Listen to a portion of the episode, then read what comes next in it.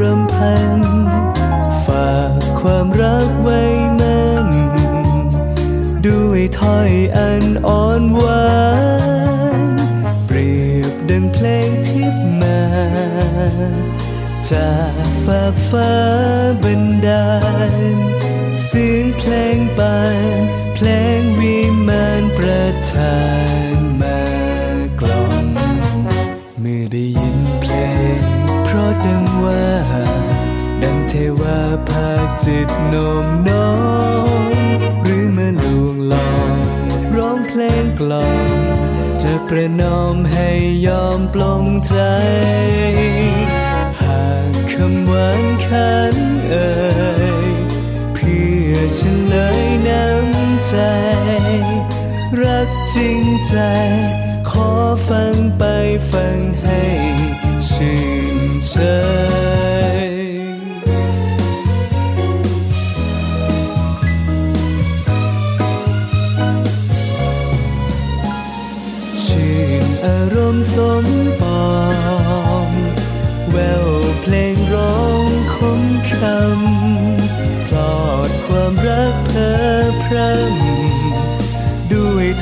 คำงามสมถ้อยทำนองร้องส่งก่อให้หลงลิ้นลมเพลนเพลงชม ยอมอารมณ์นิยม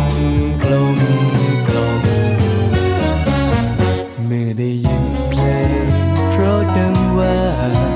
ดังเทวาพาจิตนม กล่อมจะประนอมให้ยอมปลงใจ หากคำหวานคันเอ่ยเพื่อฉันเลยน้ำใจ รักจริงใจ ขอฟังไปฟังให้ชื่นใจ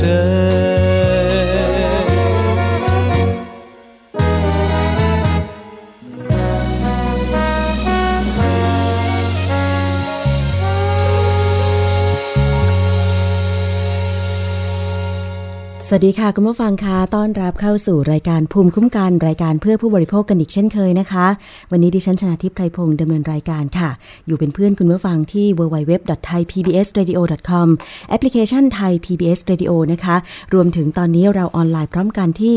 facebook.com/thaipbsradiofan นะคะ โดยคุณสามารถที่จะค้นหาง่าย ๆ กับคำว่า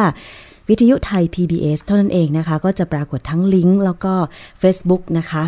อันนี้ก็เป็นหนึ่งช่องทางที่จะทำให้เรานั้น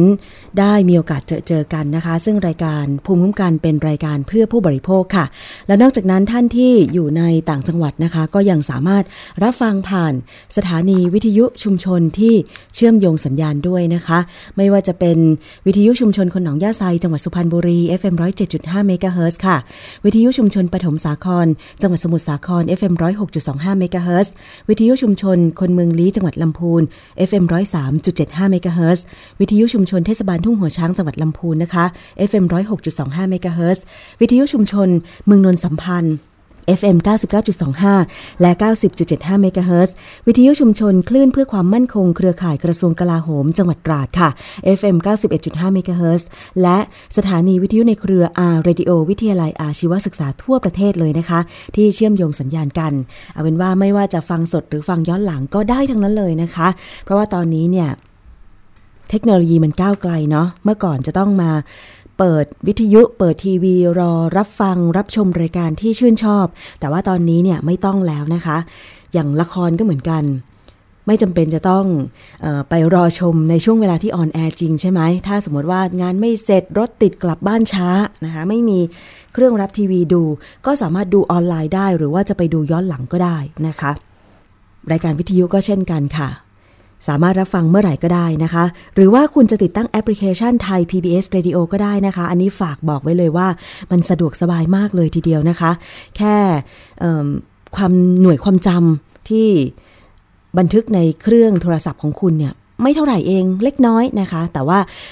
แอปพลิเคชันไทย PBS Radio เนี่ยก็ดาวน์โหลดฟรีนะคะ ไม่มีค่าใช้จ่ายค่ะ เพราะฉะนั้นก็ทำให้คุณนั้นสามารถติดตามรับฟังรายการได้ สะดวกสบายยิ่งขึ้นนั่นเองนะคะ คุณผู้ฟัง เอาละค่ะมาติดตาม ประเด็นนี้กันนะคะ คือรถไฟฟ้าค่ะคุณผู้ฟังสำหรับใครที่ต้องมีความจำเป็นในการที่จะใช้รถไฟฟ้า BTS เนี่ยนะคะ เกิดเหตุช่วงนี้เรื่องของความขัดข้องรถไฟฟ้า BTS เนี่ยค่อนข้างบ่อยนะคะ อย่างเมื่อวานนี้ 15 สิงหาคม 2561 ค่ะ เกิดเหตุผู้โดยสารตกลงไปในรางรถไฟฟ้า ที่สถานีราชเทวีนะคะ ได้รับบาดเจ็บ ก็ต้องมีการหยุดขบวนรถนะคะ แล้วก็ช่วยเหลือกัน แต่ว่าโชคดีที่เธอคนนั้นไม่เป็นอะไรนะคะ แล้วก็ทำให้ขบวนรถที่จะเข้าชานชลา ก็ล่าช้าลงไปด้วยทำให้ผู้โดยสารเนี่ยไปรอขึ้นรถไฟฟ้า แน่นขนาดเต็มเกือบทุกสถานีนะคะยิ่งโดยเฉพาะถ้าเป็นชั่วโมงเร่งด่วน ทีนี้ก็มีความกังวลใจเกี่ยวกับความปลอดภัย เพราะว่าในปัจจุบันนี้มีข่าวคนตกลงไปที่รางรถไฟฟ้าที่สถานีต่างๆ เนี่ยมันชักจะถี่ขึ้นแล้วล่ะนะคะ เป็นไปได้ไหมที่รถไฟฟ้า BTS จะมีการติดตั้งประตูกั้นชานชลาทุกสถานี อะ อันนี้ก็คือคำถามนะคะคุณผู้ฟัง เพราะว่าตอนนี้เนี่ยมีที่กั้นระหว่างชานชลากับรางรถไฟฟ้าเนี่ยแค่ 9 สถานีเอง เมื่อวานนี้หลังจากที่เกิดเหตุ ผู้โดยสารตกลงไปที่รถไฟฟ้านะคะ ก็เลยมีการออกประกาศทางทวิตเตอร์ทางสื่อสังคมออนไลน์ของรถไฟฟ้า BTS แจ้งผ่านเป็นระยะระยะนะคะ แล้วก็เหตุการณ์ที่เกิดขึ้นก็เป็นที่วิพากษ์วิจารณ์จำนวนมากค่ะ โดยเฉพาะเรื่องความปลอดภัย เนื่องจากว่าสถานีราชเทวี ที่มีผู้หญิงตกลงไปเมื่อวานนี้เนี่ยยังไม่มีการติดตั้งประตูประตูที่กั้นชานชลาเลยนะคะ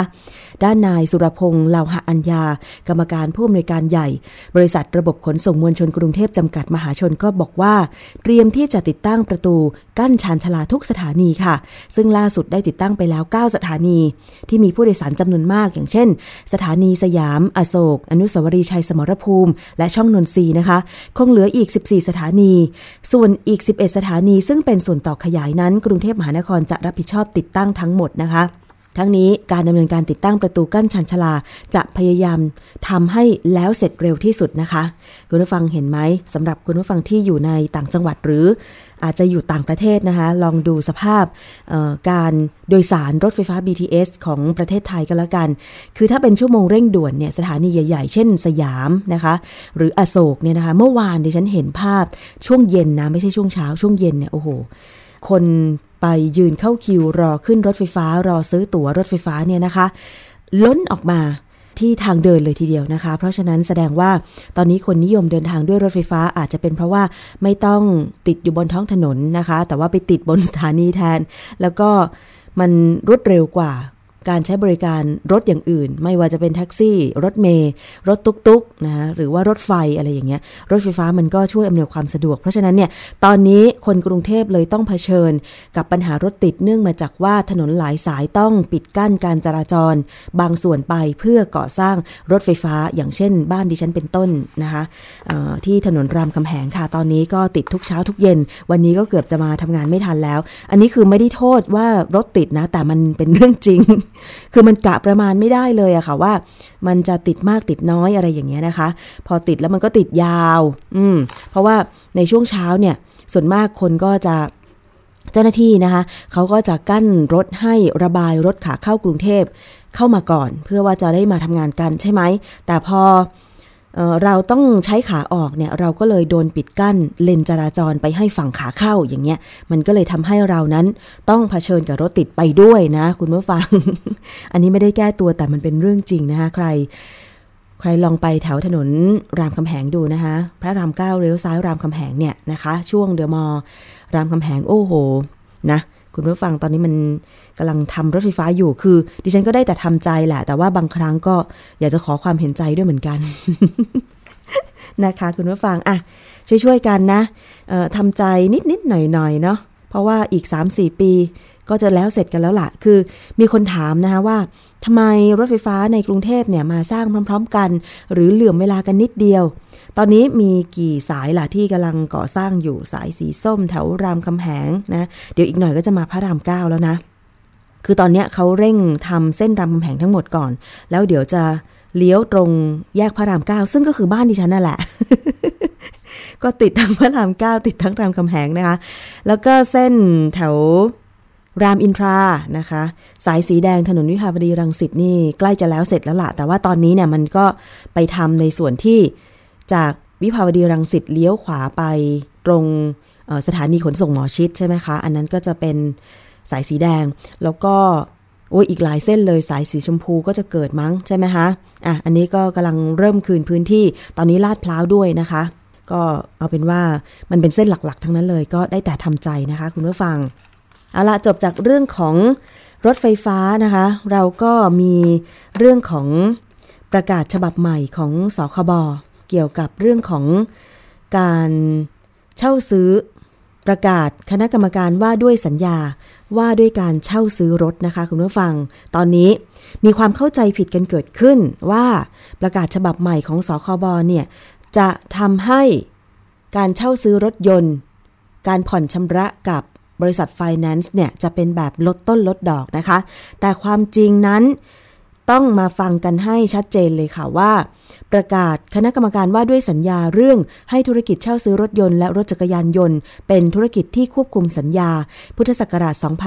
2561 นั้นเป็นอย่างไรนะคะ เอาเป็นว่าใจความสำคัญหลักๆ ใจความสำคัญก็คือเรื่องของค่าธรรมเนียมหรือค่าใช้จ่ายใด ๆ ในการทวงถามหนี้ค่าเช่าซื้อ ความหมายก็คือ เงินที่ผู้ให้เช่าซื้อเรียกเก็บจากผู้เช่าซื้อ เพื่อเป็นค่าบริการ หรือค่าใช้จ่ายในการติดตามทวงถามหนี้ค่างวดเช่าซื้อรถยนต์ หรือรถจักรยานยนต์ตามกฎหมายว่าด้วยการทวงหนี้ แต่ทั้งนี้ไม่รวมถึงค่าติดตามเอารถยนต์ หรือรถจักรยานยนต์กลับคืนของผู้ให้เช่าซื้อ อัตราดอกเบี้ยที่แท้จริงต่อปี หมายความว่า อัตราดอกเบี้ยสำหรับสินเชื่อเช่าซื้อ ในลักษณะของการคิดดอกเบี้ย แบบลดต้นลดดอก เช่นเดียวกับการคำนวณดอกเบี้ยสินเชื่อ เพื่อซื้อที่อยู่อาศัย โดยคิดดอกเบี้ยจากเงินต้นคงเหลือในแต่ละงวด สัญญาเช่าซื้อรถยนต์และรถจักรยานยนต์ที่ผู้ประกอบธุรกิจทำกับผู้บริโภค ต้องมีข้อความเป็นภาษาไทยที่สามารถเห็นและอ่านได้ชัดเจน มีขนาดตัวอักษรไม่เล็กกว่า 2 มิลลิเมตร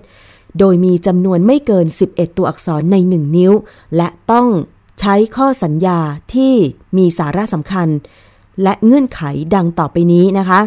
รายละเอียดเกี่ยวกับยี่ห้อ รุ่น หมายเลขเครื่องยนต์และหมายเลขตัวถัง สภาพของรถยนต์หรือรถจักรยานยนต์ ว่าเป็นรถใหม่หรือรถใช้แล้ว และระยะทางที่ได้ใช้ไปแล้ว โดยให้มีหน่วยเป็นกิโลเมตรหรือไมล์รวมทั้งภาระผูกพันของรถยนต์ หรือรถจักรยานยนต์ถ้ามี ราคาเงินสดจำนวนเงินจองจำนวนเงินดาว ราคาเงินสดส่วนที่เหลือ อัตราดอกเบี้ยคงที่ต่อปี ในการคำนวณผลตอบแทน ให้ระบุอัตราดอกเบี้ยที่แท้จริงต่อปีจำนวนงวดที่ผ่อนชำระจำนวนเงินค่าเช่าซื้อทั้งสิ้นจำนวนเงินค่าเช่าซื้อที่ผ่อนชำระในแต่ละงวดจำนวนค่าภาษีมูลค่าเพิ่มที่ชำระในแต่ละงวด เริ่มชำระค่างวดแรกในวันที่ และชำระค่างวดต่อๆไปภายในวันที่ อันนี้ก็ต้องระบุด้วย ตารางแสดงภาระหนี้ตามสัญญาเช่าซื้อสำหรับผู้เช่าซื้อแต่ละราย โดยให้แสดงรายละเอียดเกี่ยวกับจำนวนงวด ค่าเช่าซื้อที่ต้องชำระ วันเดือนปีที่ชำระเงินค่างวดเช่าซื้อ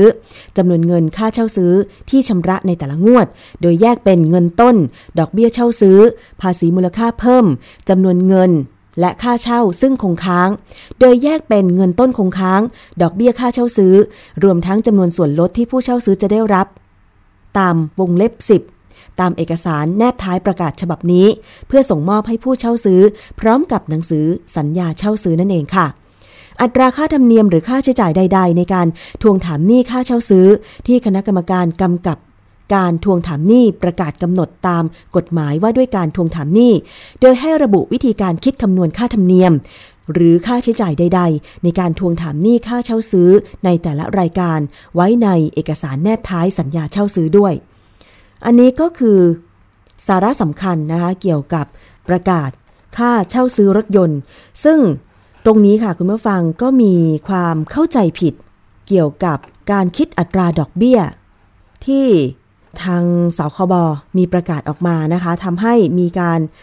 แชร์กันออกมาก็ค่อนข้างเยอะเหมือนกัน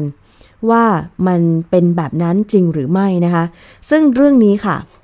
ก็มีการชี้แจงนะคะจากสคบซึ่งดิฉันจะให้คุณผู้ฟังดูประกาศ แล้วก็คำชี้แจงของสคบนะคะ ในเรื่องเกี่ยวกับการเช่าซื้อรถ คือมันมีความคลาดเคลื่อน จากความเป็นจริง โดยสคบขอชี้แจงเกี่ยวกับการคิดอัตราดอกเบี้ยเช่าซื้อ รถ ยนต์และรถจักรยานยนต์ ที่มีการเผยแพร่ในสื่อ สังคมออนไลน์ ว่าเป็นการคิดแบบอัตราดอกเบี้ยลดต้นลดดอกเหมือนกับ สัญญากู้ ยืมเงินเพื่อซื้อที่อยู่อาศัยนั้น เป็นความเข้าใจผิด และคลาดเคลื่อนจากความเป็นจริง เพราะว่าในส่วนนี้เนี่ยนะคะ ตามประกาศฉบับใหม่ระบุว่า การ คิดดอกเบี้ยการเช่าซื้อรถยนต์และรถจักรยานยนต์ ยังคงใช้แบบเงินต้นคงที่เหมือนเดิม ตามที่ใช้ในการคำนวณการเช่าซื้อในแต่ละงวดนะคะ คุณผู้ฟังคือมันไม่ใช่ลดต้นลดดอกนะคะ มันเป็นมันเป็นการคิดแบบอัตราดอกเบี้ยที่เงินต้นคงที่อ่าอันนี้ก็ต้องทำความเข้าใจด้วยนะคะ คือบางคนเนี่ยไป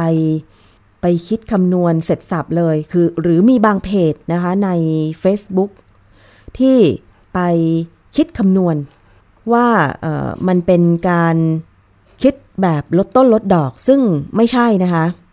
การคิดดอกเบี้ยเช่าซื้อรถยนต์และรถจักรยานยนต์ ที่ยังคงใช้แบบเงินต้นคงที่เหมือนเดิม ตามที่ใช้ในการคำนวณค่าเช่าซื้อในแต่ละงวด ทั้งนี้ค่ะ ได้กำหนดให้ผู้ประกอบธุรกิจ จัดทำตาราง แสดงภาระหนี้สินตามสัญญาสำหรับผู้เช่าซื้อแต่ละราย โดยให้ระบุอัตราดอกเบี้ยที่แท้จริงต่อปี เพื่อประโยชน์กับผู้บริโภค ให้ได้รับทราบภาระดอกเบี้ยที่แท้จริงต่อปี เนื่องจากผู้บริโภคมักจะไม่ทราบว่า อัตราดอกเบี้ยที่แท้จริงในขณะทำสัญญาเป็นอัตราเท่าไหร่หากผู้เช่าซื้อประสงค์จะทำการปิดบัญชีค่าเช่าซื้อก่อนครบกำหนดสัญญา จะได้ส่วนลดอัตราดอกเบี้ยที่ยังไม่ถึงกำหนดชำระร้อยละ 50 และในกรณีการคิดเบี้ยปรับ กรณีผู้เช่าซื้อผิดนัดชำระเงินค่างวด ให้ผู้ประกอบธุรกิจคิดเบี้ยปรับได้ไม่เกินอัตราดอกเบี้ยที่แท้จริงต่อปี บวกร้อยละ 3 ต่อปี แต่ทั้งนี้ต้องไม่เกินร้อยละ 15 ต่อปีนะคะ เพราะฉะนั้นคุณผู้ฟังถ้าเกิดว่ามีข้อสงสัยกำลังจะไป ดาวรถกำลังจะไปซื้อรถ แล้วก็ผ่อนชำระกับไฟแนนซ์ต่างๆ มีข้อสงสัยเกี่ยวกับประกาศการคิดอัตราดอกเบี้ย เช่าซื้อรถนะคะ ไม่ว่าจะเป็นรถยนต์หรือรถจักรยานยนต์ ให้โทรไปถามที่สายด่วนของสคบได้เลยค่ะ 1166 นะคะ สายด่วนของสคบ 1166 ค่ะ เพราะว่าก่อนหน้านี้ดิฉันก็เห็นที่มีบางเพจ คิดอัตราดอกเบี้ย ให้กับทาง ผู้อ่านเนี่ยได้เข้าใจผิดเหมือนกันนะคะ อย่างเช่น กรณีที่มีการคำนวณอัตราดอกเบี้ยแบบลดต้นลดดอกเนี่ย ตัวอย่างเช่น วงเงินกู้ 5 0 0 0 0นผ่อน 6 ปี อัตราดอกเบี้ย 5%ต่อปีกำหนดเงินผ่อนต่องวดงวดละ 9,028 บาท ซึ่งการคำนวณหาดอกเบี้ยงวดแรก อย่างเช่น เดือนกรกฎาคมนั้นมี 31 วัน คือในเพจนี้เนี่ยเขาคำนวณบอกว่า ดอกเบี้ย ที่จ่ายต่องวด ก็คือเงินต้นคงเหลือคูณอัตราดอกเบี้ยต่อปี คูณจำนวนวัน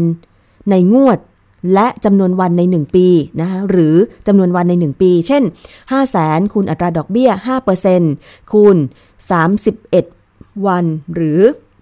ใน 1 เดือนนะ หรือ 365 วันใน 1 ปี เขาคิดคำนวณมาได้เท่ากับอัตราดอกเบี้ยต่องวดนะ 2,123 บาท เงินต้นที่ลดลง จำนวนเงินที่ต้องจ่ายในงวดนั้น ลบกับดอกเบี้ยที่ต้องจ่ายในงวดนั้น คือเงินที่ต้องจ่ายในงวดนั้นที่เขายกตัวอย่างมาคือ 9,028 บาท ลบด้วยอัตราดอกเบี้ยที่เขาคิดว่าจะต้องจ่ายในแต่ละงวดคือ 2,123 บาท เงินต้นที่ลดลงเขาบอกว่าจะลดลง 6,925 บาท เงินต้นคงเหลือในแต่ละงวดคือ เขาก็เอาเงินจำนวนที่เขากู้มาเนี่ย5 0 0แสนลบกับเงินต้นที่ลดลงของงวดก่อนก็คือ 6,925 บาท จะเหลือเงินต้นคงเหลือ 493,095 บาท อันนี้คือเขายกตัวอย่างคิดออกมานะคะ คุณผู้ฟัง แต่ว่าประกาศของสคบนั้นก็คือว่าต้องเป็นการ อัตราดอกเบี้ย การผ่อนชำระเช่าซื้อรถยนต์รถจักรยานยนต์ ยังใช้แบบเงินต้นคงที่อ่าเหมือนเดิมนะ เงินต้นคงที่เหมือนเดิม เงินต้นไม่ได้ลดลงนะคะ ตามที่ใช้ในการคำนวณค่าเช่าซื้อแต่ละงวด แต่ว่าเขาก็จะมีการระบุในสัญญาอย่างอื่นให้ชัดเจน เช่น การคำนวณดอกเบี้ยนะคะในแต่ละงวดสำหรับผู้เช่าซื้อแต่ละราย โดยระบุอัตราดอกเบี้ยที่แท้จริงต่อปี เพื่อผู้บริโภคจะได้รับทราบภาระ ดอกเบี้ยที่แท้จริงต่อปีเท่านั้นนะคะ คุณผู้ฟังไม่ใช่ลดต้นลดดอกนะ อันนี้ตอนแรกดิฉันก็เข้าใจแบบนั้น แต่พอสคบชี้แจงมาแบบนี้ก็อ๋อมันก็เหมือนเดิม มันก็เหมือนเดิม แต่ว่าอาจจะมีการคุ้มครองผู้บริโภคด้านอื่น เช่น การปิดบัญชีค่าเช่าซื้อก่อนครบสัญญาเนี่ยนะคะ ก็จะได้ รับส่วนลดอัตราดอกเบี้ยที่ยังไม่ถึงกำหนดชำระลงร้อยละ 50 ครึ่งหนึ่งนะคะคุณผู้ฟังอันนี้ก็ต้องดูในสัญญาด้วยสมมติว่าเช่าซื้อส่วนมากเนี่ยนะคะก็ตั้งแต่ 2 ปีใช่ไหมสปี 3 ปี 4 ปีถึงประมาณกี่ปีล่ะ เท่าที่ เท่าที่รู้มาที่มีคนผ่อนรถเนี่ยก็ 6 ปีนะ คงไม่มีใครผ่อนถึง 8 ปีใช่ไหมคะ ส่วนมากเขาก็จะให้ถึงประมาณแค่5ถึง6ปีเท่านั้น เพราะว่ารถมันก็เสื่อมราคาลงใช่ไหมคะ แต่ว่าก่อนหน้านี้เนี่ยบางทีในสัญญาระบุไม่ชัดหรือเราลืมหรือเราจำไม่ได้ คือเราต้องรู้ว่าดอกเบี้ยที่แท้จริงในขณะที่ทำสัญญานะ ไม่คิดถึงอนาคตนะคะ คือ finance มาคิดดอกเบี้ยแบบว่า ปีนี้ดอกเบี้ย 5%ปีหน้าดอกเบี้ย 6%กับเราแบบเนี้ยไม่ได้ คือเราทำสัญญาตอนไหน ดอกเบี้ยระบุให้จ่ายกี่เปอร์เซ็นต์ต่อปี ก็ต้องเป็นไปตามสัญญานั้นใช่ไหมคะคุณผู้ฟังอะ อันนี้ถ้าใครมีข้อสงสัยโทรไปสอบถามเลยที่สายด่วนของสำนักงานคณะกรรมการคุ้มครองผู้บริโภคหรือสคบ1166 ได้เลยค่ะ คุณผู้ฟัง เอาละค่ะช่วงนี้นะคะ ก็พักกันครู่หนึ่งก็แล้วกัน แล้วเดี๋ยวช่วงหน้า เรามาติดตามคิดก่อนเชื่อกับดรแก้วกังสดานอัมภัย นักพิษวิทยาค่ะ วันนี้มีเรื่องของคอลลาเจนอ่ามีโฆษณาบอกว่าคอลลาเจนช่วยบำบัดข้อเข่าเสื่อมอะมีคำถามว่า เอ๊ะที่ผ่านมาเนี่ยเราเคย ได้ยินว่าเอ๊ะคอลลาเจนมันช่วยให้ผิวเต่งตึงโน่นนี่นั่นไม่ใช่เหรอ แล้วทำไมตอนนี้โอ้โหมันมีโฆษณามาแบบนี้อีกล่ะ เพราะฉะนั้นเดี๋ยวเรื่องของคอลลาเจนเนี่ยมาต้องติดตามรับฟังในช่วงคิดก่อนเชื่อช่วงหน้าสักครู่หนึ่งค่ะ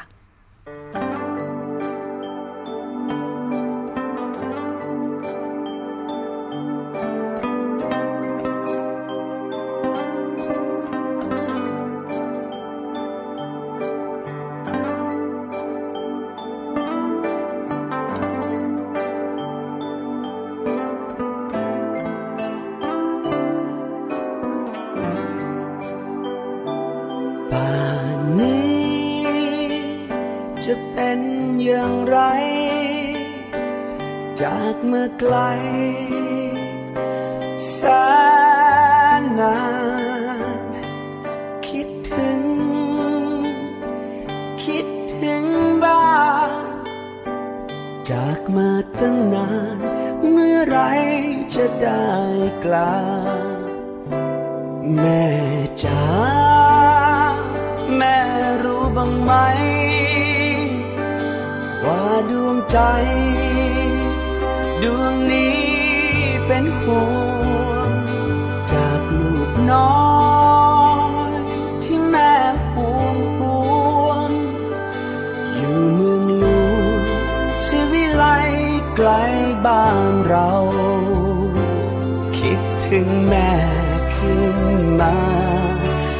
ตา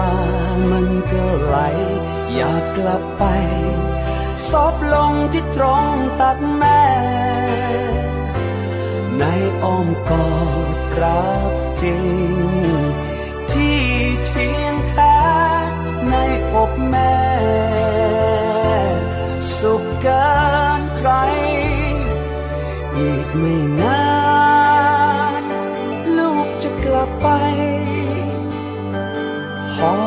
ใจ เจ็บช้ำเกินทน เก็บเรื่องราววุ่นวายสับสน ใจที่วกวนของคนในเมือง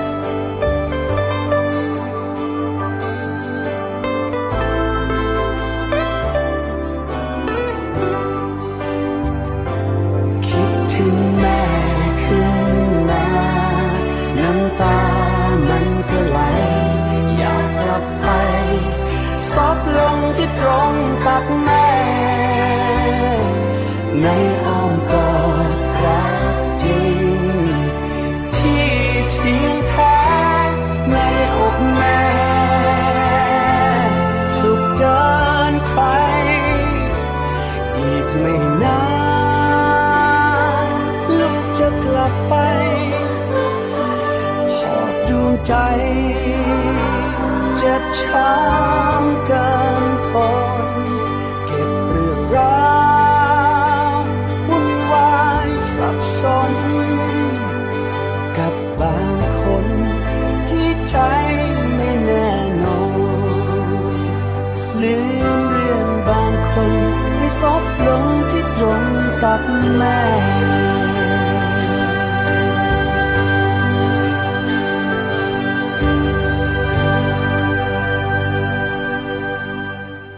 งมีชื่อว่าแม่นะคะ เป็นเสียงร้องของพี่เบิร์ดธงชัยแมกอินไตนั่นเองค่ะ คุณผู้ฟัง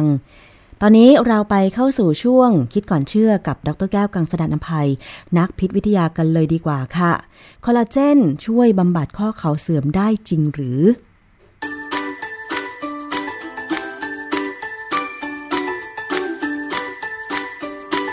ช่วงคิดก่อนเชื่อ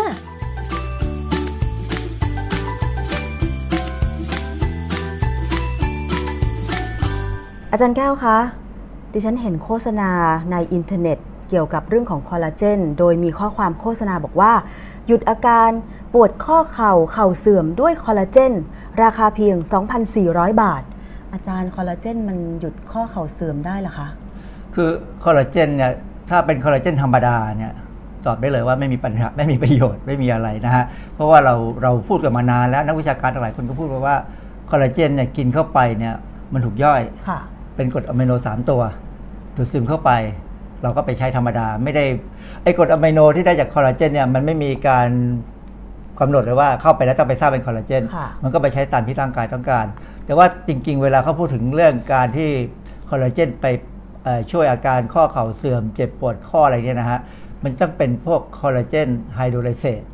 หรือว่า hydrolyzed collagen เขาจะมีชื่อสองสองชื่อนะที่เขาพูดมันมันก็คำความหมายเดียวกันค่ะ collagen hydrolysate หรือ hydrolyzed collagen เนี่ยคือคอลลาเจนที่ถูกตัดย่อยออกไปเป็นชิ้นเล็กค่ะๆง่ายๆนะเข้าใจง่ายๆว่า คือเขาอาจจะมีวิธีการตัดย่อยโดยใช้เอนไซม์บางอย่าง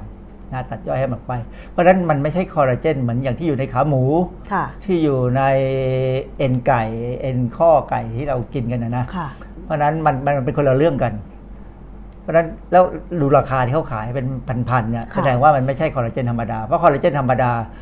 เราซื้อข้าวขาหมูมากินจานหนึ่งก็ได้คอลลาเจนตั้งเยอะ แต่ว่าอันนั้นกินอร่อยเฉยๆนะฮะอันนี้ความจริงเรื่องคอลลาเจนเนี่ยผมเคยเข้าไปอ่านในคอลัมน์ของพันทิปค่ะนะพันทิปนี่เป็นแหล่งให้อะไรแปลกๆเยอะนะฮะอ่านแล้วก็ต้องใช้วิจารณญาณเยอะมาก ก็มีคนหนึ่งผู้หญิงคนหนึ่งเขาเข้ามาบอกว่า คนที่ชอบว่าคนที่กินคอลลาเจนว่าโง่เนี่ย ไม่ ไม่ใช่อะคนว่าเนี่ยโง่อืมเขาว่าอย่างนั้นเลยค่ะแล้วเขาก็มีการยกอะไรต่ออะไรมาพูด ผมก็เออน่าสนใจดีว่าเออ สิ่งที่เขาพูดเนี่ย มันแสดงความไม่รู้ของเขาจริง ๆ คือเขาพยายามพูดเรื่องคอลลาเจนในทางด้านชีวเคมีอืมค่ะแต่เข้าใจว่าเขาคงไม่ได้จบชีวเคมีมา หรือเขาอาจจะเรียนชีวเคมีมาไม่ดี ก็เลยเข้าใจผิดนะฮะเดี๋ยวจะยกตัวอย่างให้ฟังว่ามันเป็นยังไงบ้างค่ะเอ่อผมไปเจอผู้ผู้หญิงคนนี้ซึ่งเข้าใจจริงๆแล้วเนี่ยผมอ่านข้อมูลทั้งหมดแล้ว รู้สึกว่าเขาคงเป็นคนขายคอลลาเจนอืมนะผมก็เลยเรียกเขาว่าเป็นแม่ค้าขายคอลลาเจนค่ะว่าเป็นผู้หญิงเขาบอกว่าคอลลาเจนเนี่ยเป็นโปรตีนชนิดหนึ่งที่กินเข้าไปแล้วกลายเป็น amino acid ดูดซึมร่างกายดูดซึมเข้าไปนะอันนี้ก็ถูก อันนี้คือสิ่งที่แม่ค้าขายคอลลาเจนเออเขียนไว้ในกระทู้พันทิปครับใช่ไหมคะแต่ว่าเขาอันนี้เขาบอกว่าแต่คอลลาเจนที่ถูกไฮโดรไลซ์แล้วไฮโดรไลซ์แล้วก็คือหมายความว่าตัดเป็นชิ้นๆแล้วเนี่ยจะทำให้โมเลกุลมันเล็กลง แล้วมันดูดซึมได้ ซึ่งอันเนี้ยความจริง เมื่อก่อนที่ผมก็ไม่เคยสนใจนะค่ะแต่พัญญาผมเนี่ยเขาเขาสนใจเรื่องพวกนี้ เพราะเขาทำเกี่ยวกับไออาหารการแพทย์ค่ะเขาก็บอกว่ามันมีนะ มันดูดซึมได้อืมผมก็บอกว่าตกลงที่มันดูดซึมได้เนี่ยคือไฮโดรไลซ์คอลลาเจนมันคือมันเป็นคอลลาเจนที่โมเลกุลเล็กลง ขนาดมันเล็กลงค่ะถ้าสมมุติว่ามันดูดซึมได้กว่านี้ เราเราตั้งสมสมมติฐานว่ามันดูดซึมได้แล้วมันทำอะไรได้บ้างนะฮะก็ไม่เป็นไรเดี๋ยวเราจะอธิบายตรงนี้เอ่อ แม่ค้าคนนี้ก็บอกว่าคอลลาเจนเนี่ยมันไม่ได้ช่วยเรื่องผิวอย่างเดียวนะเพราะปกติแล้วเขาโฆษณาเนี่ยเขาบอกว่าผิวเต่งตึงเขาบอกว่ามันช่วยเรื่องข้อและกระดูกอืมเออไอเนี่ยแหละคือเหมือนที่โฆษณาขายเลยค่ะนะฮะเออก็ก็ยังมาบอกว่า คนที่ต่อต้านการกินคอลลาเจนเนี่ยอย่ามาพูดว่าให้ไปกินไข่กินนม ความจริงเวลาเรากินไข่กินนมเนี่ย เราได้กรด amino acid ครบค่ะ ซึ่งถ้าได้ครบเนี่ย แล้วถ้าร่างกายเรายังมีความสามารถอยู่ในการสร้างคอลลาเจน เราก็จะสร้างคอลลาเจนได้ค่ะที่ผมพูดว่าร่างกายเรามีความสามารถในการสร้างคอลลาเจนได้หรือไม่ได้เนี่ยเพราะว่าพออายุมากขึ้นเนี่ยยี่สิบกว่าขึ้นไปแล้วเนี่ยความสามารถจะลดลงไปเรื่อยๆอ๋อเพราะฉะนั้นคือคือตอนช่วงที่เราสร้างคอลลาเจนได้แต่ยผิวเราจะเต่งตึงนะอีกาไม่มาเหยียบที่ที่หางตาอะไรอย่างเงี้ยนะเอ่อเราจะสังเกตว่าเรามีพีคของความสวยและความหล่ออยู่ประมาณอายุ13 14เอง อ๋อใช่ใช่ตอนนั้นรู้สึกว่าตัวเองอ้วนแต่จริง ๆ แล้วย้อนกลับไปดูรูปเก่าๆนะอาจารย์ดิฉันฮะเองเนี่ยตอนนั้นไม่ได้อ้วนเลย แค่อวบอวบด้วยความเต่งตึงเอ่อมันมันจะไม่ต้องเออแต่งตัวต้องอะไร เพราะฉะนั้นคนที่อายุต่ำกว่า 20เนี่ยไม่ต้องแต่งหน้าทาปากให้มากนักค่ะหรือไม่ต้องแต่งอะไรได้ยิ่งดีค่ะนะฮะมันจะดีของมันเอง เพราะหลัง 20 ไปแล้วเนี่ยคราวนี้เราบุญกรรมแล้วฮะ ว่าพันธุกรรมมันเป็นขนาดไหนค่ะบางคนนี่อยู่ได้นานโดยไม่ต้องแต่งหน้าแต่งตาจะอยู่ได้นาน คือความจริงมันอยู่ที่จิตใจอืมนะถ้าคนจิตใจดีเนี่ยมันจะดูไม่ไม่ไม่เปลี่ยนแปลงเร็วนะฮะอืมแต่ว่าเหตุที่มันเปลี่ยนแปลงเพราะหลัง 20 ไปแล้วเนี่ยการสร้างคอลลาเจนจะค่อยๆลดไปเรื่อยๆเรื่อยๆเรื่อยๆค่ะนะฮะจนถึงจุดหนึ่งหายไปเลยทีนี้จะสังเกตว่าอย่างอย่างคนที่ต้องทำงานกลางแดดในพวกเอ่อเกษตรกรเนี่ยค่ะสี่ห้าสิบ ก็ปีล่องเต็มหน้าเลยมีเขียวริ้เยอะมากรใช่เพราะว่าเขาผลัดผิวเร็วค่ะ เพราะว่าเขาโดนแสงแดดทำลาย เพราะฉะนั้นอ๋อคนที่ทำงานกลางแดดเนี่ยถ้าเอาคือแล้วก็เห็นนะครับบางคนฉลาดเขาก็ปิดหน้าปิดตาหมดค่ะนั่นถูกต้องเลย เพราะว่าแดดโดนทำลายผิวอ๋อคือเวลามันทำลายผิวเนี่ยมันทำลายคอลลาเจนด้วยค่ะเพราะฉะนั้นพอทำลายคอลลาเจนร่างกายก็ต้องสร้าง แล้วเรามีโควต้าในการสร้างพอสมควรนะมีไโควต้าด้วย ไม่ว่าจะเซลล์ใหม่หรือคอลลาเจนอะไรก็ตามเนี่ยมันมีโควต้าพอหมดสโควรต้าแล้วก็ไม่สร้างอีกแล้ว มันก็จะอยู่างกัเงี้นเหรแหละนะฮะเพราะฉะนั้นคนที่ไปฉีดคือคนที่ไปฉีดคอลลาเจนเข้าใต้ผิวหนังเนี่ย มันก็ถูก นะคือตอนฉีดเข้าไปแล้วเนี่ยมันก็มันก็จะเข้าไปแสะแทนที่มันก็จะทางเต่งตึงแต่ว่าไอ้พวกนี้มันจะอยู่ไม่นานก็จะย่อยสลายสูญสลายไป แต่ที่น่ากลัวคือถ้าฉีดเข้าไปแล้วติดเชื้อเรื่องใหญ่เลยอืมนะฮะใช่เพราะฉะนั้นก็ถ้าจะฉีดเนี่ยก็ขอให้ฉีดให้มันสะอาด แล้วก็ดูดีหน่อยก็ค่ะไม่ว่ากันนะฮะคือจริงๆคอลลาเจนฉีดได้ใช่ไหมอาจารย์ มันก็ฉีดได้ก็แต่ว่ามันเป็นฉีดใต้ผิวหนังมันก็เป็นพวกฟิลเลอร์ที่เขาอาจจะมีอย่างอื่นที่อาจจะเป็นคอลลาเจนบ้างหรือเป็นอย่างอื่นก็ได้นะฮะที่เอามาใช้แต่ว่า มันก็เป็นครั้งเป็นคราวแล้วมันก็ต้องคอยเติมคอยเติม มันก็จะสลายไป แล้วมันก็เสี่ยงสุ่มอืมเสี่ยงนะเพราะฉะนั้นอันนี้เป็นเรื่องที่ไม่แนะนำเลยคือ อย่างที่บอกว่าถ้าถ้ากังวลกับสังขารมากก็แล้วแต่แล้วแต่แล้วแต่ท่านผู้ชมหรือผู้ฟังกันแล้วกันนะฮะแต่ว่าถ้าไม่กังวลมากเนี่ยก็ปล่อยมันไปเถอะค่ะนะฮะเอ่อมีอีกประเด็นหนึ่งที่เขาพูดน่าน่าสนใจคนนี้เขาน่าน่าเขาพยายามหาเหตุผลเขาบอกว่าเออ ไม่ใช่ว่ากินวิตามินซีอย่างเดียวแล้วร่างกายจะเอาวิตามินซีไปสร้างคอลลาเจนคือคือเขาเหมือนกับเข้าไปอ่านวิกิพีเดียมาแล้วค่ะแต่อ่านแล้วไม่เข้าใจว่าวิตามินซีเนี่ยมันไปทำอะไร คือผมเล่าให้ง่ายเล่าให้ฟังง่ายๆว่าทำไมเราถึงบอกว่ากินคอลลาเจนแล้วมันไม่มีประโยชน์ค่ะเนื่องจากว่าเออเมื่อก่อนที่ผมเคยตอนสมัยที่งานข้อมูลยังไม่ไม่ให้มากเนี่ยผมก็นึกว่าเออคอลลาเจนเนี่ยนะมันมีกรด amino acid อยู่สองตัว ซึ่งเป็นกรดพิเศษที่ โปรตีนชนิดอื่นไม่มีค่ะเราเรียกว่า hydroxyproline กับ hydroxylysine ค่ะสองตัวเนี่ยเป็นกรดอะมิโนชนิดพิเศษเพราะมันมีไฮดรอกซีเข้าไปกลุ่มไปไปต่ออะไรเงี้ยนะคำว่าไฮดรอกซีคืออะไรที่เป็นเรื่องเคมีแล้วอันนี้คงต้องพูดยาวคือไอ้กรด amino acid สองตัวเนี่ยมันมันมันมันจะเป็นตัวที่เราดูดซึมเข้าไปได้ค่ะ แต่ว่าพอเอาดูดซึมเข้าไปแล้วเนี่ยปัญหาคือเราเอาไปใช้จริงๆเอาไปใช้ไม่ได้ เอาไปสร้างเป็นคอลลาเจนไม่ได้ เพราะว่าเวลาเขาจะสร้างร่างกายจะสร้างคอลลาเจนเนี่ย เราจะสร้างเป็นใช้กรดอะมิโน proline กับ lysine ก่อน สร้างสร้างสร้างสร้างไป เขาเรียกว่าได้ pre-peptide ยังไม่เป็น pre-collagen ในซับไม่ค่ะไม่เป็น procollagen ในซับเป็น pre-peptide ซึ่ง pre-peptide เนี่ยจะมีเอนไซม์เอนไซม์ก็คือตัวที่ช่วยให้ปฏิกิริยาเคมีในร่างกายเราเกิดเนี่ยค่ะเข้าไปทำให้เอาเอากลุ่ม hydroxy group เนี่ยเป็นกลุ่มหนึ่งเล็ก ๆ เนี่ยเข้าไปต่อที่ proline กับ lysine ค่ะคือต้องทำเหมือนกับทำที่หน้างานค่ะถึงจะได้ proto protocollagen ออกมาใช้ค่ะนะฮะเพราะฉะนั้นไอ้ hydroxyproline hydroxylysine ที่มาจากคอลลาเจนที่เรากินเนี่ยเอาไปใช้ไม่ได้ค่ะเพราะฉะนั้นอันนี้คือเหตุผลที่บอกว่ากินเข้าไปแล้ว มันมันมันก็เปล่าประโยชน์ มันก็ไม่ได้เอาไปใช้ในร่างกายร่างกายแล้วก็ทำลายทิ้งนะฮะค่ะเพราะฉะนั้นวิตามินซีเอ๊ะเผอิญไอ้การเติม hydroxy group เข้าไปที่ lysine กับ proline เนี่ยมันต้องใช้วิตามินซี อันนี้คือสิ่งที่วิกิพีเดียอธิบายอืมวิกิพีเดียอธิบายไม่ผิด แต่ค่ะคนแม่ค้าคนเนี้ยแกอ่านแล้วแกไม่เข้าใจนะค่ะฮะ แล้วแกก็เลยพูดเลยไปถึงพวก hydrolyzed collagen เพราะแกคงขายตัวนี้อยู่ คราวนี้ไอ้เจ้า hydrolyzed collagen เนี่ยทำไมมันถึงมีการโฆษณาว่ารักษาแก้ข้อเข่าเสื่อมข้อเข่าเสื่อมปวดอืมกระดูกเอ่อเอาไวันว่ามันมีเปเปอร์ทำวิจัยค่ะนะเชื่อไม่เชื่อก็อีกเรื่องหนึ่งแต่เป็นการวิจัยก็ก็เขาบอกว่าแต่การวิจัยอันนี้มันลำบากที่นึงตรงที่ว่า เวลาสมมติมีคนข้อเข่าเสื่อมเจ็บเนี่ยนะแล้วพอเราให้ให้กินอะไรเข้าไปทุกอย่างหนึ่ง แล้วเราก็ถามว่าดีขึ้นไหมค่ะเอิ่มคนหลายหลายๆคนเนี่ยอาจจะตอบว่าดีขึ้นด้วยความรู้สึกจิตวิทยาทางด้านจิตจิตวิทยาอืมนะครับแต่ว่าถามว่าวิชาการมันมีเหตุมีอะไรที่เป็นสมมติฐานไหมมี คือโดยธรรมชาติเนี่ยถ้าคนที่ยังหนุ่มสาวเนี่ยนะฮะถ้าสมมติว่าคอลลาเจนที่ตรงที่เป็นเอ็นที่กระดูกค่ะที่ตามข้อพับอะไรก็ตามเนี่ยค่ะมันแตกหักค่ะไอ้ตัวที่แตกหักเนี่ย เราเปรียบเสมือนกับตัวไฮโดรไลซ์คอลลาเจนนี่แหละ มันสามารถกระตุ้นให้เซลล์กระดูกเนี่ยสร้างคอลลาเจนออกมามาใหใหม่ม่อ๋อออกมาได้ค่ะผมถึงบอกไงว่าอายุเป็นเรื่องสำคัญ ใครที่บอกว่าอายุเป็นเพียงตัวเลขเนี่ยไม่จริงนะฮะอายุเป็นเรื่องสำคัญมากๆตัวเลขนี่สำคัญมากยิ่งค่ะตัวเลขยิ่งมากก็ยิ่งแก่นะค่ะฮะเพราะฉะนั้น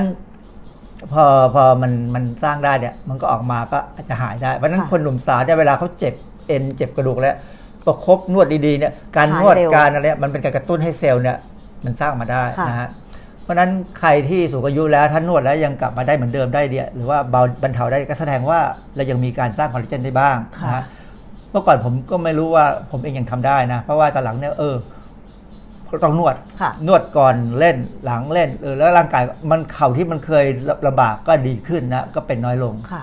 เพราะฉะนั้นไอ้ hydrolyzed collagen เนี่ยถ้ากินเข้าไปแล้วมันดูดซึมได้ค่ะแล้วเรายังมีความสามารถในการสร้างได้ มันก็คงไปช่วยตามข้อกระดูกอะไรได้อ๋อแต่ว่างานวิจัยทั้งหมดที่ผมเข้าไปไปดูเนี่ยว่าเขาทำแล้วได้มันมันเหมือนได้ผลเนี่ย มันเป็นงานวิจัยทางการรักษาบำบัดโรคให้ค่ะคนที่มีปัญหาค่ะ subject หรือว่าอาสาสมัครนี่ไม่มีคนปกติเลยค่ะเพราะฉะนั้นไอ้ตัวสินสินค้าตัวเนี้ยมันเหมาะกับคนที่ป่วยอ๋อจริงต้องดูอยู่ภายใต้การดูแลของแพทย์ค่ะแล้วก็ไม่ควรจะมาขายเป็นผลิตภัณฑ์เสริมอาหารค่ะเพราะว่าผลิตภัณฑ์เสริมอาหาร ต้องไม่รักษาโรคค่ะนะเพราะงั้นจริงๆเนี่ยอันนี้ถ้าว่าไปเนี่ยผิดอืมนะผิดกฎหมาย คือจริง ๆ แล้วถึงแม้ว่าเราเป็นคนปกติอย่างเงี้ยแล้วก็ทานไฮโดรไลซ์คอลลาเจนเนี่ย ก็คือว่าไม่ไม่มีประโยชน์ใช่ไหมัมนคะอามัจานรอาจย์ยจะกเว้นช่วยว่าให้เร็วขึ้น ถ้าเราออกกำลังกายแล้วก็เรามีปัญหาที่ข้อมีอะไร มันอาจจะช่วยให้เร็วขึ้นอีกนิดนึงค่ะแต่ความจริงแล้วการที่ไอ้ตัวคอลลาเจนธรรมชาติที่อยู่ในตัวเราเนี่ยที่มันเกิดเสียหายฉีกขาดเนี่ยมันกระตุ้นได้อยู่มันก็แล้วสร้างของมันเองอยู่มันแล้ก็วมันมันมันมีความสามารถในการกระตุ้นให้เซลล์แถวๆนั้นอะแถวๆที่เป็นบาดตัวเจ็บสร้างคอลลาเจนอะมันสร้างขึ้นมาเองค่ะนะซึ่งขึ้นมาซ่อมซึ่งมันก็อย่างที่บอกกันแล้วว่ามันขึ้นอยู่กับวัยอ๋อนะ เพราะฉะนั้นเขาถึงบอกว่าคนสูงอายุเนี่ยออกกำลังกายต้องระวังค่ะนะถึงจุดหนึ่งเนี่ยผมคงเลิกเล่นแบดมินตันเหมือนกันแหละเพราะค่ะเพราะว่าแต่ปัจจุบันนี้ก็ยังเล่นอยู่ เพราะว่าอะไร เพราะว่ายังมีคนที่อายุมากกว่าผมสิบปียังเล่นอยู่ค่ะ ยังเห็นอยู่เลยว่าคนที่อายุมากกว่าผมสิบปีเนี่ยเจ็ดสิบห้าแล้วเนี่ยก็ยังเล่นได้ดีพอสมควรอืมแต่บังเอิญเขาเป็นแชมป์แบดมินตันประเทศไทยเก่า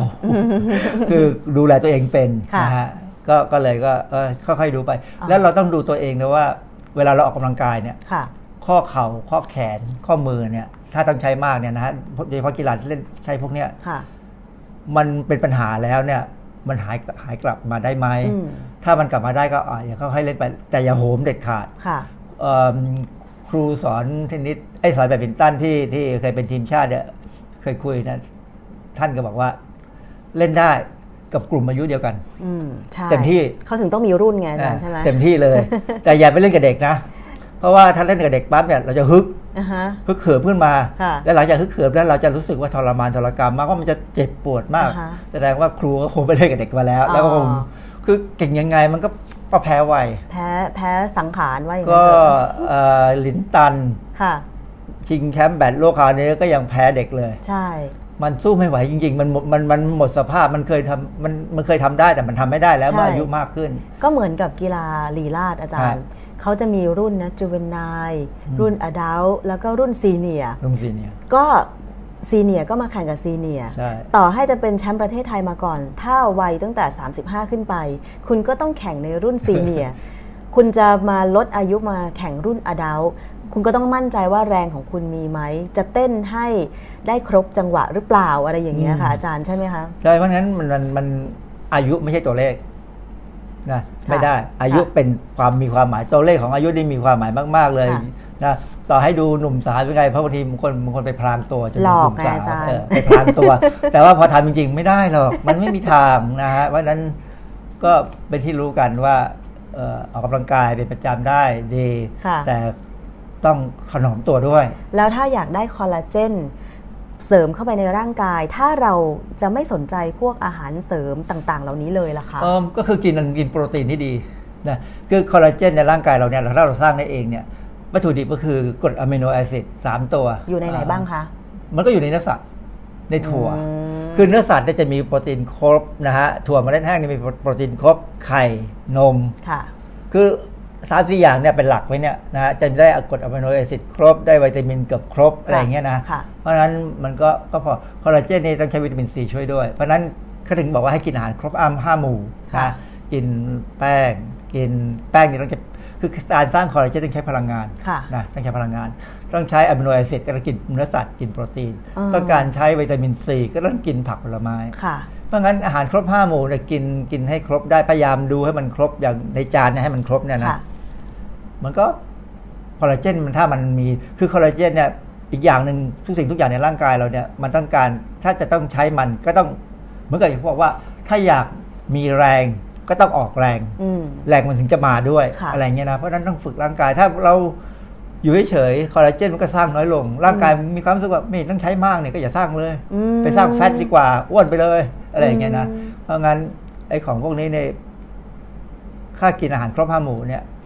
ทุกอย่างทุกแล้วเราออกกำลังกายเนี่ยมันก็จะเป็นการกระตุ้นทำให้มีการซ่อมแซมร่างกาย เป็นกลไกธรรมชาติของร่างกายมนุษย์ของเราเอง เป็นธรรมชาติของสิ่งมีชีวิตค่ะ พวกสัตว์เลือดเลือดอุ่นจะเป็นอย่างนี้เลยอ๋อนะเป็นธรรมชาตินะค่ะฮะ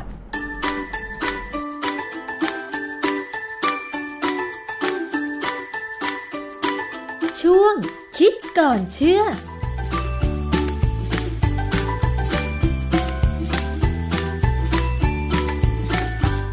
ค่ะ ก็ได้ข้อมูลกันไปแล้วนะคะสำหรับช่วงคิดก่อนเชื่อ ที่คุณผู้ฟังอาจจะมีการพบเห็นเจอเจอเกี่ยวกับโฆษณาต่างๆ บ้าง โดยเฉพาะเรื่องของคอลลาเจนที่เอามาโฆษณาขายแล้วก็คุณสาวๆ หนุ่มๆ ที่อยากจะคงความเป็นสาวเป็นหนุ่มเนี่ย ก็สนใจซื้อผลิตภัณฑ์คอลลาเจนมาใช้นะคะ อันนี้ก็เป็นไปตามนี้เนาะดิฉันเองก็เคยจะบอกว่าเมื่อก่อนนะ เวลาเห็นโฆษณาเกี่ยวกับผลิตภัณฑ์ อาหารเสริมต่างๆ ความที่อยากลองอะ่ะ แล้วก็อยากจะแบบคงสภาพ ผิวหนังให้ได้แบบเหี่ยวช้าที่สุดอะไรอย่างเงี้ย ก็เคยทานเหมือนกัน แต่ว่าพอทานแล้วก็รู้แล้วละว่ามันเป็นยังไง ดิฉันไม่บอกกันแล้วกันเนาะว่าเป็นยังไง ถ้าอยากจะติดตามเรื่องต่างๆนะคะมาติดตามได้ในรายการภูมิคุ้มกันรายการเพื่อผู้บริโภค ทาง Facebook ตอนนี้ก็ขอบคุณมากเลยนะคะ หลาย ๆ ท่านที่ เซฮายกันเข้ามานะคะ หรือว่าจะเป็นการทักทายส่งยกนิ้ว ส่งสติกเกอร์ หัวเราะอะไรกันเข้ามา แล้วถ้าเกิดว่าคุณมีประเด็นนะคะ คุณมีประเด็นต่างๆ ที่อยากจะให้ดิฉันไปตามกับผู้รู้ มานำเสนอก็ยินดีมากเลยนะคะ ไม่ว่าจะเป็นเรื่องไหนๆ อย่างคุณอะไรนะโอเดตคุณยูโกะคุณวิเชียนนะคะ คุณสายสุนีนะคะ แล้วก็คุณประทีปแม่วัน คุณดวงใจ คุณโกโก้นะคะคุณอะไรเอ่ย ถ้าที่ฉันอ่านผิดขออภัยด้วยนะคะ คุณสมศักดิ์อีกหลาย ๆ ท่านเลยนะคะ ก็ยินดีค่ะที่ทักทายกันเข้ามานะคะ มาถึงช่วงท้ายนี้กับรายการภูมิคุ้มกันรายการเพื่อผู้บริโภคนะคะ มีเรื่องที่อยากจะนำมาพูดคุยปิดท้าย ก็เป็นเรื่องของผู้บริโภคนี่แหละค่ะ เวลาที่มีเรื่องร้องเรียนเนี่ย บางทีก็อาจจะหาทางออกไม่เจอ ทีนี้เราก็มีหน่วยงานร้องเรียน ถ้าเป็นหน่วยของภาครัฐก็คือสคบใช่ไหมคะ แต่ว่าถ้าเป็นหน่วยของเอกชนก็มีมูลนิธิเพื่อผู้บริโภค ซึ่งมีคุณผู้ฟังที่ร้องเรียนเข้าไปยังมูลนิธิเพื่อผู้บริโภคนั้นก็ค่อนข้างเยอะเหมือนกัน แล้วแต่ละเรื่องเนี่ยนะคะ ทั้งปัญหา ความไม่เป็นธรรม โดยเฉพาะเรื่องของ SMS กวนใจ คือมันก็กวนใจจริง ๆ นะ ดิฉันทุกวันนี้ก็ยังมี SMS กวนใจกันอยู่ แล้วก็จะยกเลิก SMS เนี่ยต้องคอยยกเลิกกันบ่อย ๆ ซึ่งจริง ๆ กสทช ในฐานะหน่วยงานที่มีหน้าที่กำกับดูแล SMS กวนใจหรือว่าเรื่องเกี่ยวกับโทรคมนาคมเนี่ย ก็รับเรื่องร้องเรียนทางสายด่วนของกสทช ก็คือ หมายเลขโทรศัพท์ 1200 อันนี้ก็โทรฟรีนะคะคุณผู้ฟัง แต่ถ้าเราจะยกเลิก SMS กวนใจข้อความสั้นที่ส่งกันเข้ามาเนี่ย วันนี้ดิฉันก็ได้รับเหมือนกันนะ อยากจะโชว์ให้คุณผู้ฟังได้เห็นจังเลย คืออยู่ๆก็มาแหละ เราไม่เคย ไม่เคยที่จะใช้บริการของคุณเลยอะไรอย่างเงี้ย เนี่ยช็อปไหว้ของศาสตร์จีนอย่างเงี้ยมาละ แล้วก็โซฟาเก่าแลกโซฟาใหม่อย่างเงี้ยมาละนะคะคือจะบอกว่าเอ๊เราเคยไปใช้บริการ ไปซื้อของร้านเหล่านี้ไหมเคย เคยไปเยี่ยมชมไม่เคย แต่อย่างการให้เบอร์โทรศัพท์สำหรับร้านขายโซฟาเนี่ยไม่เคยนะ หรือว่าของไหว้ศาสตร์จีนอะไรอย่างเงี้ยก็ไม่เคยนะเขาเอาหมายเลขโทรศัพท์ของเรามาจากไหน อืม น่าคิดเหมือนกันนะคะ ยกเว้นอย่างสถาบันการเงินที่เราสมัคร SMS เพื่อรายงาน การทำธุรกรรมการเงินอย่างเงี้ยเงินเข้าเงินออก ใครโอนเงินมาให้เราใคร กดเงินจากบัญชีเราไปอะไรอย่างเงี้ยอันนั้นอะดิฉันสมัคร แต่ว่าอย่างอื่นเนี่ยไม่เคยสมัครเลย แต่ก็ได้นะคะจะยกเลิกยังไง ก็คือให้คุณกดโทรยกเลิกเองได้เลย โดยกดดอกจันตามด้วย 137 แล้วก็กดโทรออก เพื่อยับยั้ง SMS ที่จะส่งมาเพิ่มเติม แล้วพอกดดอกจัน 137 โทรออกปุ๊บ ลองฟังในสายโทรศัพท์นะคะ เขาก็จะมีการถามว่ายกเลิก SMS ทั้งหมด ยกเลิก SMS ที่ไม่ได้สมัครอะไรอย่างเงี้ย ก็ลองกดโทรไปนะคะ แต่ว่าถ้าเกิดคุณได้รับ SMS ข้อความสั้นมาในโทรศัพท์ แล้วถ้าเผลอกดไปดู SMS แล้วจะทำอย่างไร ก็คือว่าเขาบอกว่ายกเลิกการส่ง SMS ไปที่ call center ของผู้ให้บริการค่ายมือถือตัวเอง หรือว่าจะเป็นการตรวจสอบว่ามีการเก็บค่าบริการไหมนะคะคือผู้ใช้บริการแบบรายเดือนเนี่ยลองโทรเข้าไปที่ call center ค่ายมือถือ ตรวจสอบว่า SMS ที่ส่งเข้ามานั้นเนี่ยเก็บหรือว่าคิดตังค์ไหมนะคะหรือว่าผู้ใช้แบบเติมเงินก็ให้กดเช็คยอดคงเหลือ แล้วก็ควรจะแคปเจอร์ภาพหน้าจอไปด้วย ว่ามี SMS นี้เข้ามานะคะแล้วก็มีการตัดเงินออกไปหรือไม่ แล้วก็นอกจากนั้นร้องเรียนไปเลย หากพบว่า ถูกเรียกเก็บเงินจากการส่ง SMS เข้ามาเนี่ยนะคะ ทั้งที่ไม่ได้สมัครใช้บริการ ผู้บริโภคก็ต้องยืนยันการใช้สิทธิ์ โต้แย้งไว้เป็นหลักฐานก็คือทำหนังสือส่งไปที่กสทช เลยนะคะ อันนี้ก็ลองโทรไปกสทช หมายเลข 1200 ก่อน การได้รับ SMS ที่มีการคิดเงิน เพราะเผลอไปกดโดยไม่ตั้งใจ หรือมีข้อความเชิญชวนว่า ทดลองใช้บริการจะไม่ เป็นการผูกมัดให้ต้องรับผิดชอบค่าใช้จ่ายค่ะ เพราะตามกฎหมายกำหนด ค่ายมือถือจะเก็บเงินได้ก็ต่อเมื่อสามารถแสดงสามารถแสดงหลักฐานว่ามีการสมัครใช้บริการถูกต้องตรงกันเท่านั้น อันนี้ฝากไว้เป็นข้อมูลด้วยนะคะ วันนี้ขอบคุณมากเลยค่ะสำหรับการติดตามรับฟัง รายการภูมิคุ้มกันรายการเพื่อผู้บริโภค ดิฉันชนะทิพไพรพงศ์ต้องลาไปก่อน สวัสดีค่ะ ติดตามรับฟังรายการย้อนหลังได้ที่เว็บไซต์และแอปพลิเคชันไทย PBS Radio ไทย PBS Radio วิทยุข่าวสารสาระ เพื่อสาธารณะและสังคม